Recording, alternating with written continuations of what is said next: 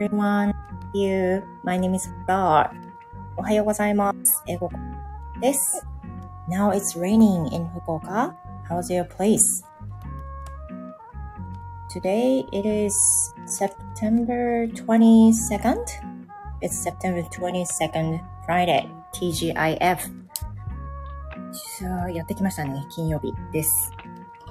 So this week we had just four days. So I feel like, you know, the week goes very quickly. そんな感じですね。なんかやっと金曜日というよりも、私の中ではもう金曜日だったって感じです。Looking back this week, the week myself was like going to a clinic or a dentist week because on Thursday I went to a dentist. And yesterday I went to a clinic to have my health checkup. And today too I'm going to a dentist again to have my teeth you know cleaned そんな感じでですね、水木金と病院系続きです。あ、さくこさんとおはようございます。ありがとうございます。そちらお天気いかがですか？福岡は？雨です。朝から雨が降ってます。まあ、いつも時間がある時にライブをするんですが、今日もメイクをしながらちょっとだけライブをしようと思います。来てくださってありがとうございます。大阪は蒸し暑いです。ということは、雨は降ってないんでしょうね。私の生徒さんで大阪の人がいらっしゃるんですね。で、その方が、今週だったかな先週だったかなは、すごく蒸し暑いというふうにおっしゃってました。なんか雨は降ってないけど、ムシムシするっていう風な感じだったと思うんですけど、地域によって、そういうのって地域差ありますよね。昨夜土砂降りからの、ああ、なるほど。で、今朝降ってないからムシムシっていうことですかね。暑いでしょうね。Uh, surprisingly, when I woke up this morning, I I recognize the sky is getting darker even when I wake up. So in the midsummer, like the last week, when I wake up, it's still, you know, it's already bright. And now I felt it's getting darker and it's harder to wake up around that time.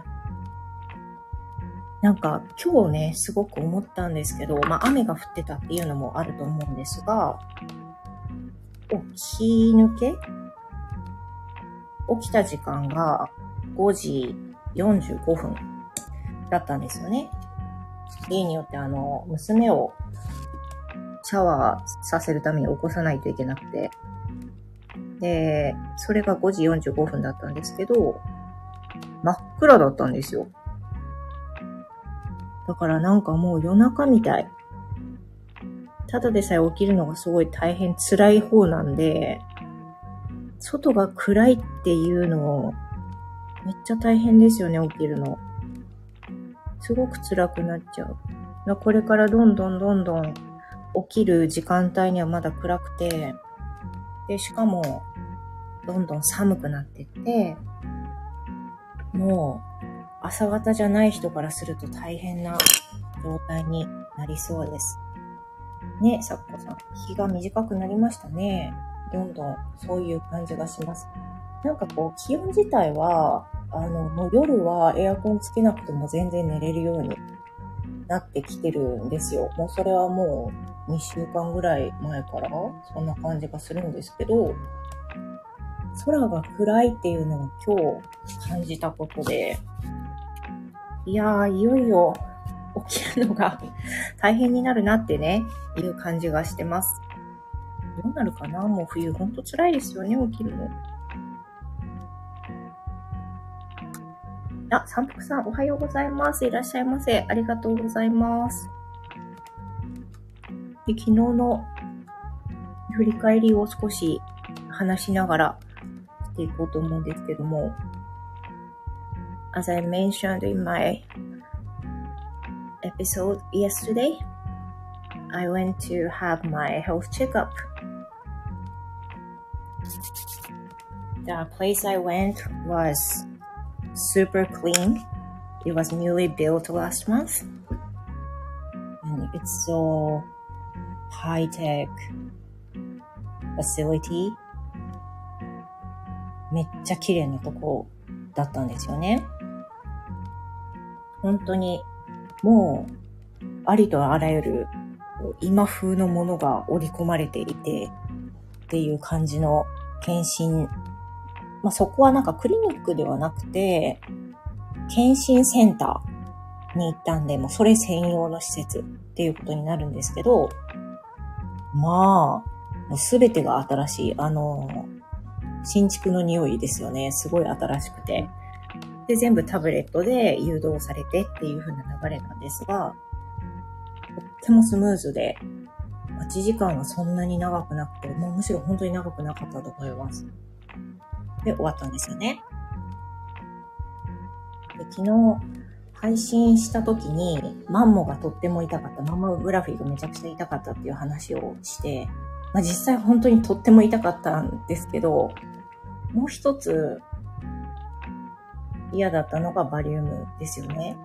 で、その昨日の配信の中で言わなかったけど、これすごくちょっと嫌だったなと思ったものがあって、それが子宮がん子宮がん検診なんですよ。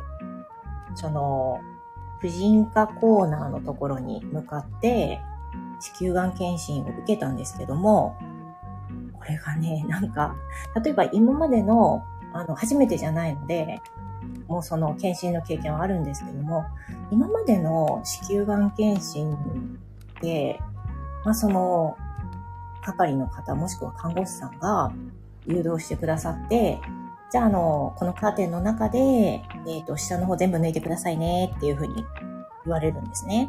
で、女性はもう、あの、皆さんね、検診経験あると思うんですけど、あ、あきさんおはようございます。今日は仕事ですが、レイトシフトなので参加できてます。ありがとうございます。あの、昨日の検診の感想を言ってるんですけど、配信でもあの、マンモの話とかはしたんですが、今日はあの、ちょっと子宮が検診の時に、あの、感じたことを言いたくて、言いたくてとか振り返ってるんですけど、その通常だったら、じゃああの、このカーテンの中で、えっ、ー、と、検診用の検診着の下の部分と、あとは下着もね、全部脱いで診察台に上がってくださいっていう風な流れですよね。で、その、子宮がん検診の、その、空間のところに入ったら、すぐ男性の先生がパソコンを見ながらカチカチっと打ってて、あ、おはようございますって挨拶されたんですけど、なんかもう明らかに、あ、この人が診察するんだっていうのがわかる状態。で、その先生もこちらをご覧になってるんで、この人を今から見るんだっていうのがわかる状態。お互いに顔を見合わせて、っていうのが最初にあったんですけど、今までの検診それがなかったんですよね。なんかいい方に捉えればお互いに顔を見合うことで信頼し合えるとかあるかもしれないんですけど、いかんせんその、子宮がん検診でその昨日いらっしゃった先生っていうのは、なんか割と若めの先生で、あ、この人が診察するのかっていう風なのが分かったから、すごくなんというか、気ま、勝手に気まずくなってるんですけど、気まずいというか、なんかできれば先生の顔見れ、見えない方がいいなって思いました。だって診察の時は、あの、女性の方はご存知だと思うんですけど、その、診察台にの座りますよね。で、座った後に、あの、アトラクションみたいにウィーンって動き出して、で、その、いわゆるその部分が、診察しやすい格好になるわけです、自動的に。で、その時には、その診察中に先生とか看護師さんのお顔が見えないようにカーテンで間仕切りがされてるんですよ。だから実際は顔が見えずに診察されるはずなんだけど、その診察の前に先生のお顔がね、完全に、そうです。あ、いや、死の検診、そうですね、あの、えっ、ー、と、死の検診とはちょっと違う、ほ、えっ、ー、と、なんて言ったらいいの？でも死の検診、うんと、職場からの検診夫の職場の検診で、えっ、ー、と、私不要になるので、それも私も検診を受けることができるんですね。で、それで行った検診なんですけど、そう、秋さん、あの、子宮がん検診はデリケートですよね。あの、もう出産経験があったりとか、もう何回も検診受けた人っていうのはもうそんなに抵抗はないと思いますけど、言って、あの、心地のいいものではないわけですよね。だからその、まあ、これから私が診察しますよっていう風な感じでお顔を見せられるのかもしれないけど、私はそれがすごく嫌だったんですよね。先生の顔は見えない方が良かったっていう風に思いました。だってもう撮影、その、えっと、検診中に顔が見えなくても、最初と最後に先生の顔が見えるわけですよ。デスクがあるから途中に。だからすごい勝手に気まずくなりました、私。いや、なんか、仕方ないんですかね。顔は見せるもんってわけでもないと思うんですよね。前のあの、死の検診に受けた時には、全然そんなことなくて、あの、お声はね、しっかりあの、話しかけられますけど、お互いの顔は見えないようになっていたんですよ。だから、結構びっくりしちゃって、え、これ今見えてる先生が診察されるってことかなって思ったら明らかにそんな感じで、すごい抵抗ありました。あきさん、なるほど。場所は病院ですか？検診センター？今回は検診センターでした。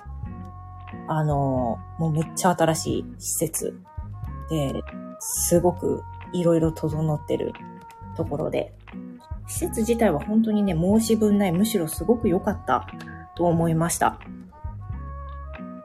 でも別に何かその嫌なこと言われたとかね、そんなことないんですよ。だけどお顔が見えたらちょっと、なんか気まずくなってしまったという、勝手にね、先生にとってはもうどうでもいいことなんですけども、私からしたらすごく抵抗があったっていうことですね。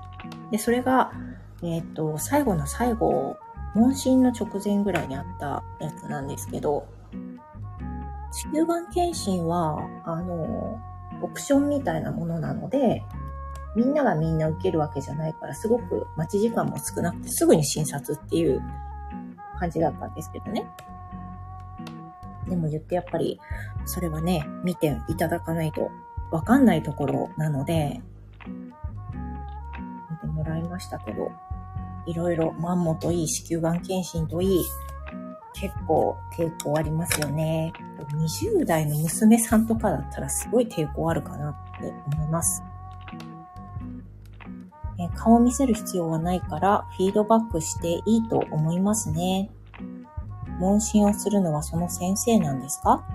問診はないんですよ。その総合的なものをし終わった後に問診があったんですけど、それはおそらく内科医の先生とかそういう感じになると思います。総合的な数値数値を見て、あの、総合的に全部いいですねとか、ここも問題ないですね、あ、いいですねとか言ってくださったんで、その子宮がん検診の時は、いくつか質問されたんですよね。今押さえてるここ痛いですかとか、そういう部分、その子宮がん検診に関する部分の問診は受けましたけど、あの、検診中、その見てもらってる間にしか話しかけはやっぱりないし、着替えた後に話を聞くとかはないんですよ。ないんですけど、顔が見えたっていう感じです。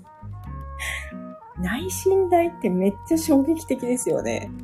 あの、初めて、初めて内診台に乗ったのは妊娠した時のその定期検診とかだと思うんですけど、あのアトラクション張りにあの椅子が動くのにはまずびっくりしたし、で、なんかあの、問答無用にあの、見やすい体勢にされるっていうのもびっくりしたし、あれはあの、誰も教えてくれないから抵抗ありましたし、びっくりしましたよね。驚きました。あーって。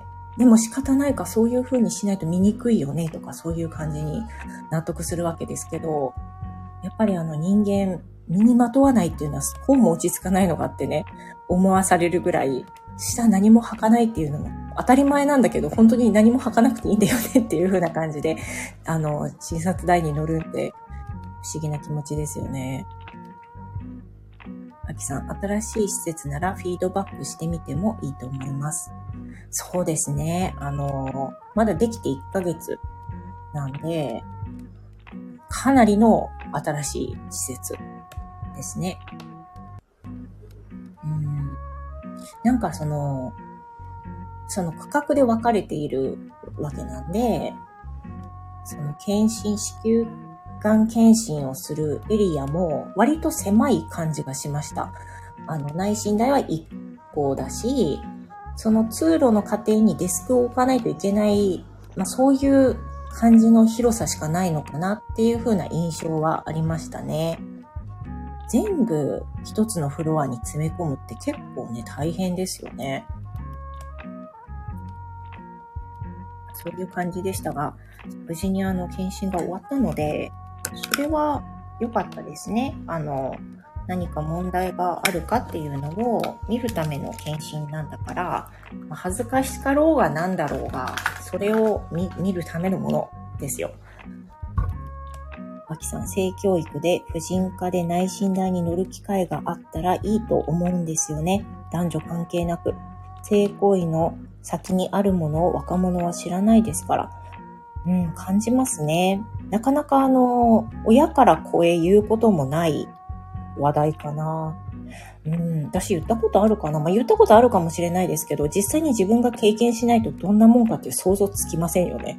あんな風に椅子が動くとかね、なかなかわかんないですよね。かなり衝撃だと思います。あとは内心の時も結構衝撃があると思うんで、いや、抵抗もあるでしょうしね。全然問題ないっていう人はなかなかいないんじゃないかなと思いますね。とりあえずもう終わってよかったなっていう感じです。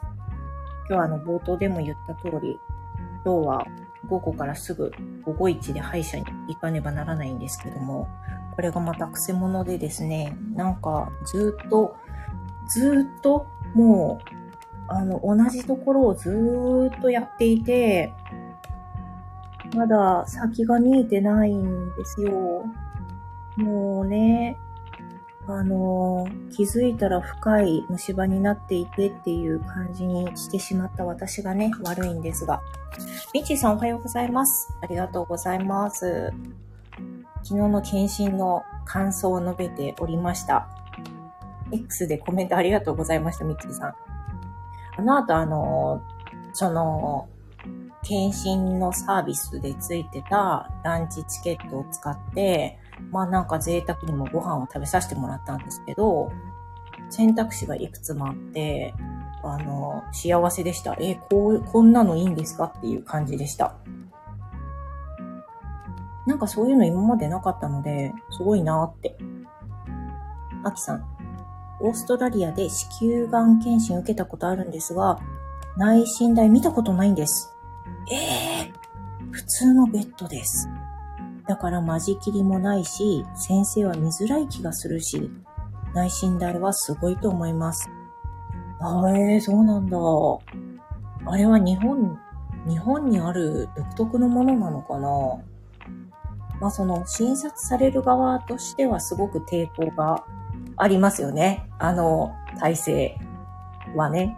もう本当に一番見せたくないものをどうぞみたいな感じで見せなきゃいけない体制になるんで、だからそういうので考えたら患者側はちょっと嫌だけど、でも先生からしたら絶対見やすいと思うんですよね。ベッドに普通にね、横になった状態で多分まあ膝を立ててっていう状態で内診するんでしょうけど、見づらいですよね。先生をしゃがまなきゃいけないし、光を当てても見づらいかもしれないなって思うし、あの、内診台も、ただその位置が動くだけじゃなくて、その広げてくれる、見やすくするような感じになりますよね。ウィーンって動いて。だからそういうのもすごく先生側からしたら見やすいし、見やすいってことは、その小さなミス、小さななんかこう異変にも気づきやすいっていうことでしょ？だから、やっぱりいいですよね。そこが日本の医療が素晴らしいって言われるところなのかな。あきさん、顔を知ってても実際に診察されてる時に間仕切りあるのは嬉しいですね。いやー、抵抗ありますよね。本当に。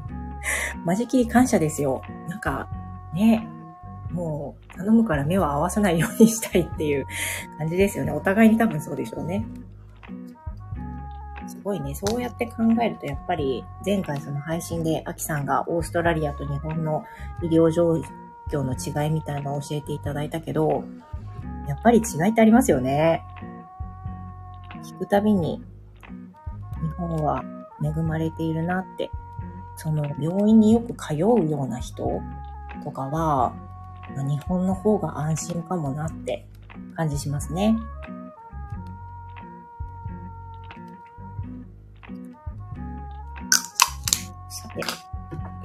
と、衣装が終わりましたので、今日はこの辺りにして、この後バイクを漕ぎたいと思います。今気づいたんですけど、洗濯物を回し、回し損ねてる。あの音が聞こえないと思ったら、しまった。洗濯物を回さなきゃいけない。では、この後、えっ、ー、と、体をほぐして、そうそう、あの音が聞こえない。体をほぐして、バイクを漕いで、ね、昨日言いましたけど、検診の、あの、問診のところに運動してますかっていう項目ほとんどいいえみたいになっちゃったので、頑張ります。あきさん、今日はパンの日ですか？パンの日なんですけど、焼けないかもしれない。今日はあの、朝レッスン終わって、昼過ぎまであるんですけど、それ終わってしばらくしたら、もう歯医者なんですよね。で、歯医者なんかに時間かかるので、ちょっと厄介なんでしょうね、私の虫歯がね。帰ってきた後はもう夕方からレッスンなので、もしかしたら私のエネルギーが切れてもう嫌ってなりかねないです。昼過ぎの私は本当使い物にならないので はい。もしその時は、あの、冷凍のもしもパンを使いたいと思います。もしものためにストックしてある冷凍のパンなんですけど、そういう日もあるってことですね。はい。早く治るといいですよね。ありがとうございます。で、お付き合いありがとうございました。あきさん、この後あのレートシフト頑張ってください。サックさんありがとうございました。みちさんありがとうございました。素敵な一日をお過ごしください。ありがとうございます。グッバイ。